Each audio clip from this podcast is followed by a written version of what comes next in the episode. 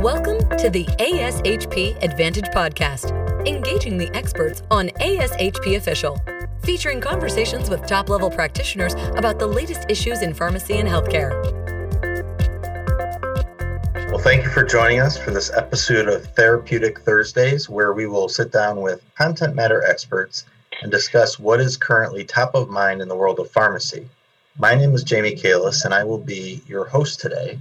I'm the Director of Pharmacy with Henry Ford Health System in Detroit, Michigan. This podcast is part of an educational initiative entitled Examining the Evidence for Reversal of Direct Oral Anticoagulants, which is supported by an educational grant from Alexion Pharmaceuticals, and it is for informational purposes and not approved for continuing education credit. Additional information is available at www.ashpadvantage.com backslash stop DOAC bleed. Now, we know that the emergency department is often the first stop for a patient who presents with bleeding related to the direct acting oral anticoagulants, or DOACs as we call them. And many hospitals have established dedicated ED pharmacy services for at least part of the day. And this really puts the ED pharmacist in a very good position to influence the appropriate use of reversal agents for patients presenting with DOAC related bleeding.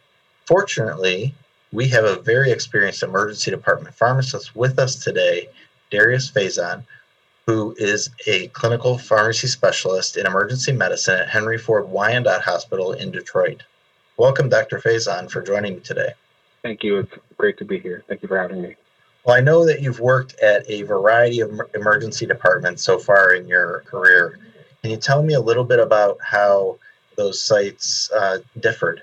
Certainly. Each emergency department has a unique set of characteristics that, you know, make patient care and pharmacy involvement in that patient care, you know, that experience become more unique. So, with respect to my history of working in the emergency department, I can give you a little bit of background. Um, I worked in a rural community um, level two trauma center. I worked at a tertiary academic level one trauma center and a level three community hospital. Um, so quite a few experiences uh, in my in my past there, but each practice site had various patient populations that may have encouraged a little bit more involvement from pharmacy just depending on the type of care that you know needed to be received for the patient. So in the rural setting, um, we saw a little bit more traumas, um, a lot more cardiac and pulmonary related cases.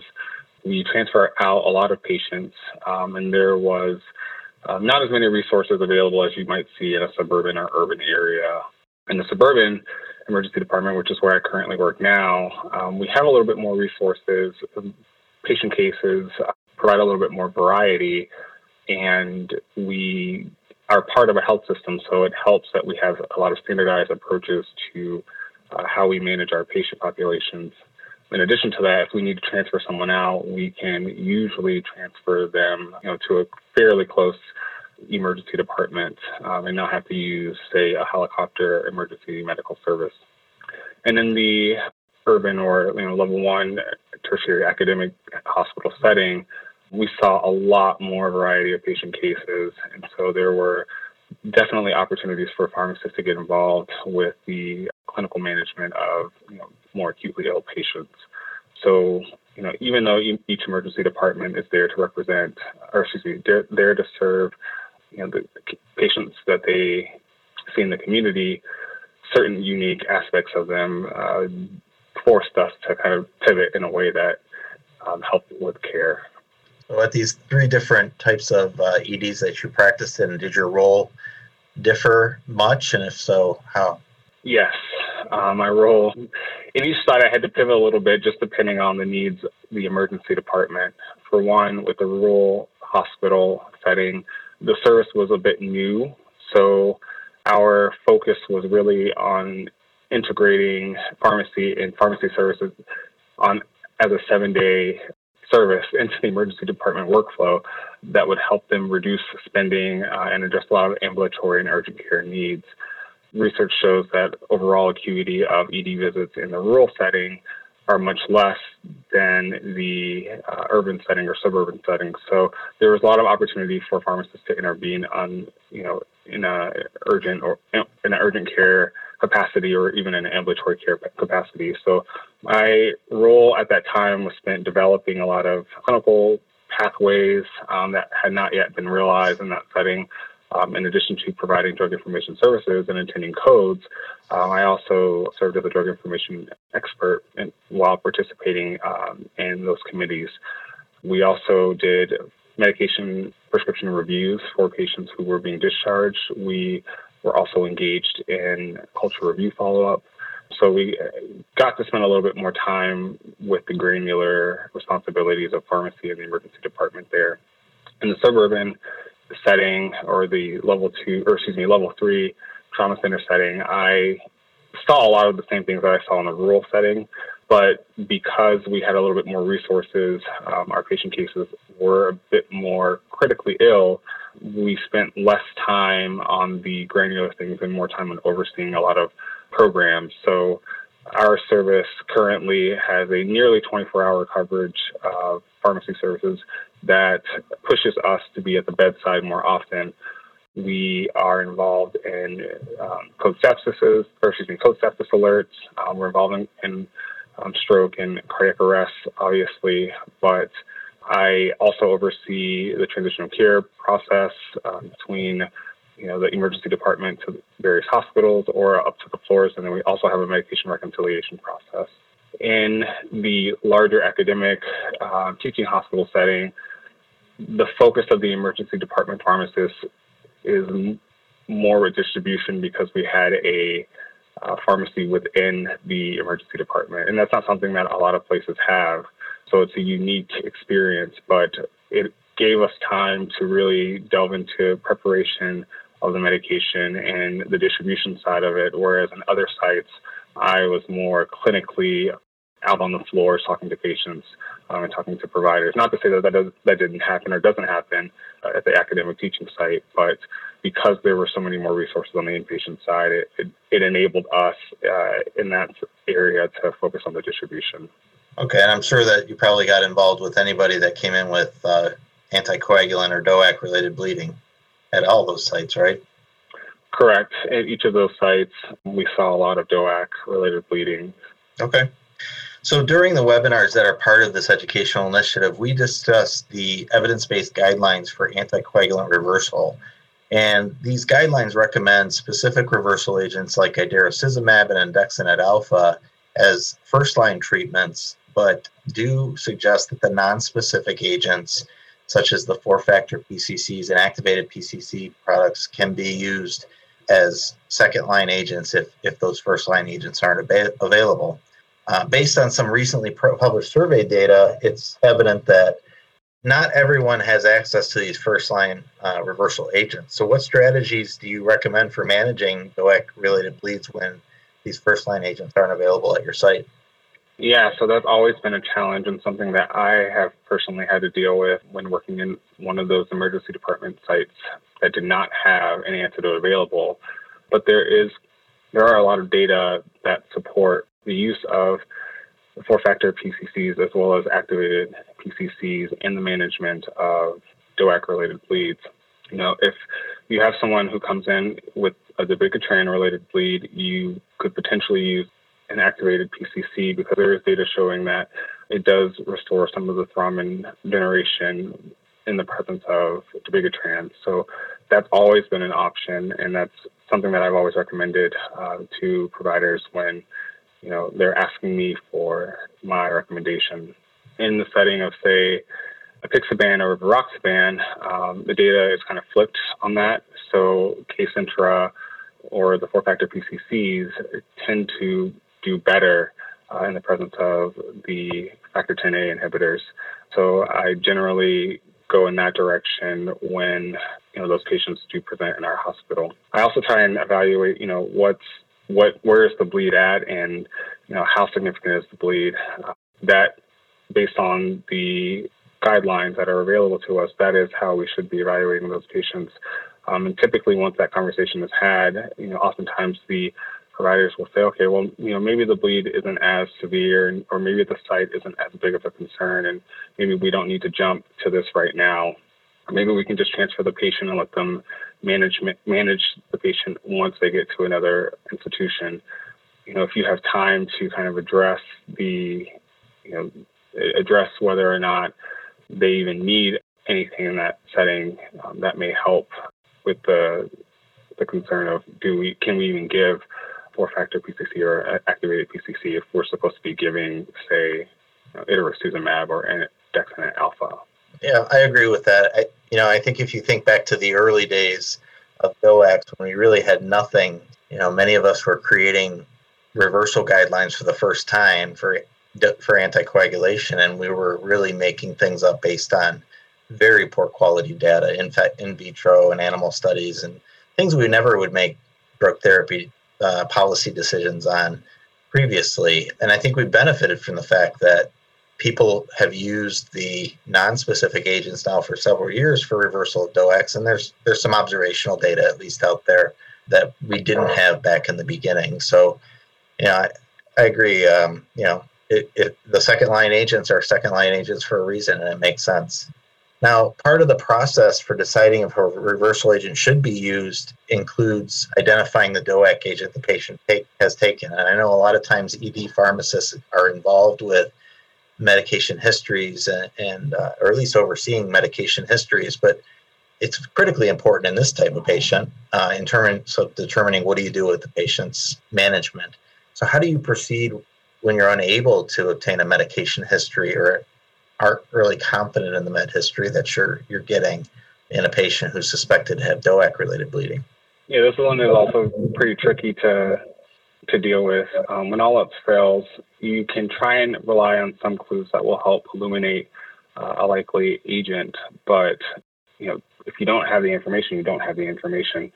Oftentimes, patients come in, um, they've been found, uh, you know, by a bystander, and we don't have any information to go off of. So in those scenarios, we have a risk benefit discussion with you know providers. We get trauma or uh, general surgery uh, involved. If you know if it's GI related, we get you know GI involved, and we just kind of have a, a, a risk benefit discussion of do we give this patient an agent that may potentially be costly or may potentially cause some sort of thromboembolic event if we can't even confirm that they aren't even taking the medication. Oftentimes, too, you have to consider, you know, the patient might have the medication on the medication history, but they may not actually be taking it. So one strategy that I've used that, to help may not always be the best, but one strategy that I've used to help is getting uh, coags uh, if you get an APTT or anti-10A level, if you're suspecting uh, apixaban or rivaroxaban, then that might actually be um, be helpful down the line to, to see if maybe we should probably be giving some sort of reversal agent if, if those come back elevated. Again, you know, data shows that just because they're normal doesn't necessarily mean it excluded, but if they're elevated, that might actually lead us to, to giving something. So, in general, you know, a risk benefit discussion with regard to the cost, uh, quality of life when the patient exits the hospital, et cetera, um, are necessary. But if you don't have the information, you don't have the information. Well, that's a good point about the the um, using the labs. I, I think that a lot of clinicians really don't understand what the labs mean in context of of the the DOACs, and I think that's a great role for the pharmacist to help people to interpret the, the data. You know, it's not incredibly useful, but I could see it being useful in, in the setting that you're talking about there. I know there's also pretty significant preparation considerations, particularly with andexanet alfa. You know, you're potentially going to need to use several vials, and those vials take a while to reconstitute. And I wonder if you could talk a little bit about uh, your perspective on kind of the preparation of the, of the reversal agents in, in context of you know the fact that you're dealing with potentially a pretty severely ill patient that that requires treatment rapidly if if this is the treatment they need yeah with regards to preparation there's been a lot of concern about speed of uh, preparation and delivery to the emergency department that's oftentimes been a barrier to even wanting to put one, you know, one or multiple medications on formulary uh, with regard to to reversal of the anticoagulants. So, in each setting that I've been in, um, we've had different methods of preparing the medication and distributing the medication to the emergency department or to the patient's bedside. You know, the first hospital that I worked at, which was a rural community hospital, you know, the pharmacy actually prepared the medications up in the IV room.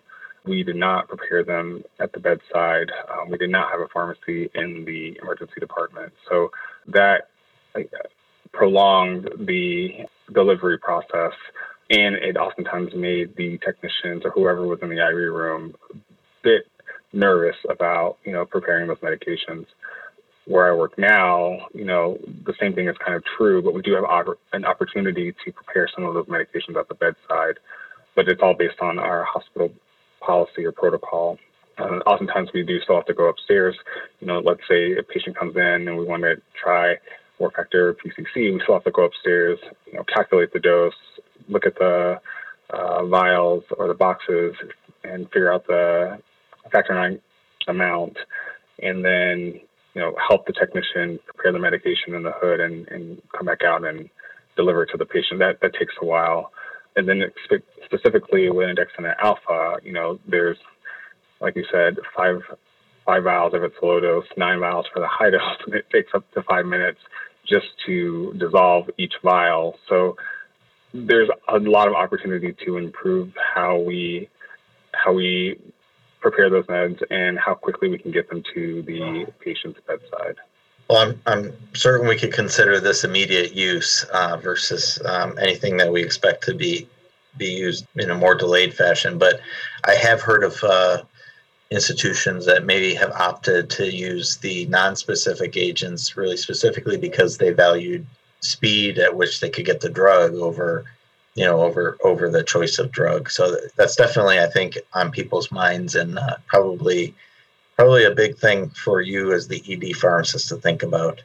One other question. Are patients um, at your the hospital where you're at kept if they present with uh, bleeding like intracranial hemorrhage or a brain bleed do they do they stay at your hospital or do they get transferred to another hospital it varies depending on depending on the severity of the bleed, depending on um, the location of the bleed, and then other factors.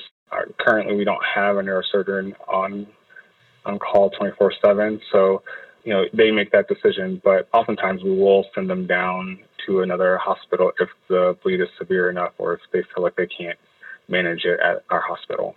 And that transfer would likely be within your system. Yes, barring any insurance or patient or family member requests, it would usually be within our health, within our health system. Okay, so when they're transferred, do you have any particular role? Is there any opportunity to call ahead and kind of connect the pharmacy dots when you have somebody who's moving from your place to the next place? It will vary. So because I guess we'll start from within our health system. You know, we have a pretty decent streamline. I wouldn't call it a protocol, but more just so a coordinated effort within our health system so that if patients are going to be transferred from our hospital to a sister hospital or sister site, we tend to make sure that the patient gets the medications prior to transfer. Likely in those scenarios, if a hospital knows that they're going to get a DOAC related bleed, and let's say um, you know, we find out that the DOAC, we find out that the DOAC was the culprit just before they're transferred out. We hope that they tell the pharmacy staff with them that they're getting someone and they're going to have to start the preparation process for medications. But if that were not the case, then we typically would call ahead just to make sure that they're aware. If it's outside my or outside of our health system, then you know we don't always have we haven't always called and that's something that we can definitely improve upon but if i know someone at that site or if i have a relationship with the pharmacist there then i will sometimes shoot them a text or just call them and say hey you know this person is coming to your site. You just be prepared. We did or did not give uh, this medication and here was the reason why.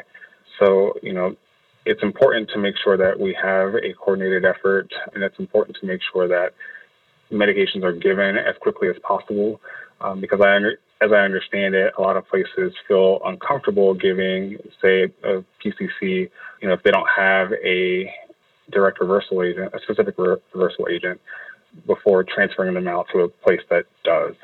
So, communication is, is going to be imperative to ensuring that care is at the highest standard. Okay.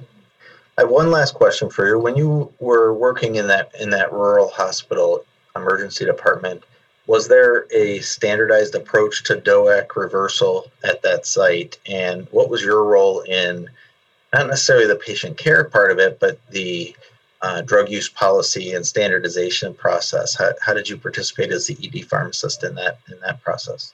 So at the time, we did not have a, a protocol or guideline in place we just sort of we sort of made decisions based off of what the ED uh, physician or the trauma uh, physician wanted. As time went on and we started to evaluate the cost and appropriateness of therapy, we recognized that there was an opportunity to, you know, provide some sort of clinical pathway to managing those patients. So eventually we got on board with developing that my role specifically was to provide the evidence for the use of those medications to make sure that the drugs were on formulary and then to help with the education when it came to preparation and administration with the nurses and physicians. And then we also had to make sure that we um, educated the uh, staff who were going to be preparing the medications. So even though we didn't get a guideline off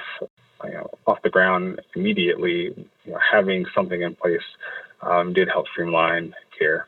Okay. Well, that, I think it's important to note that uh, not only does the pharmacist have a role at the bedside, taking clinical care of the patient, you know, these more global issues I think are really important for pharmacists to get involved with. Well, that's all the time we have today. Um, I want to thank Darius for joining me today and thank you for tuning in to this session of Therapeutic Thursdays. Please don't forget to check out the initiative website at www.ashpadvantage.com backslash stop DOAC bleed. We hope you enjoyed today's conversation and be sure to subscribe to ASHP podcasts through your favorite podcast provider. Thanks for joining us for the ASHP Advantage podcast, Engaging the Experts. Be sure to visit ashp.org forward slash podcast to discover more great episodes access show notes, and download the episode transcript. If you loved the episode and want to hear more, be sure to subscribe, rate, or leave a review. Join us next time for more expert perspectives on ASHP Official.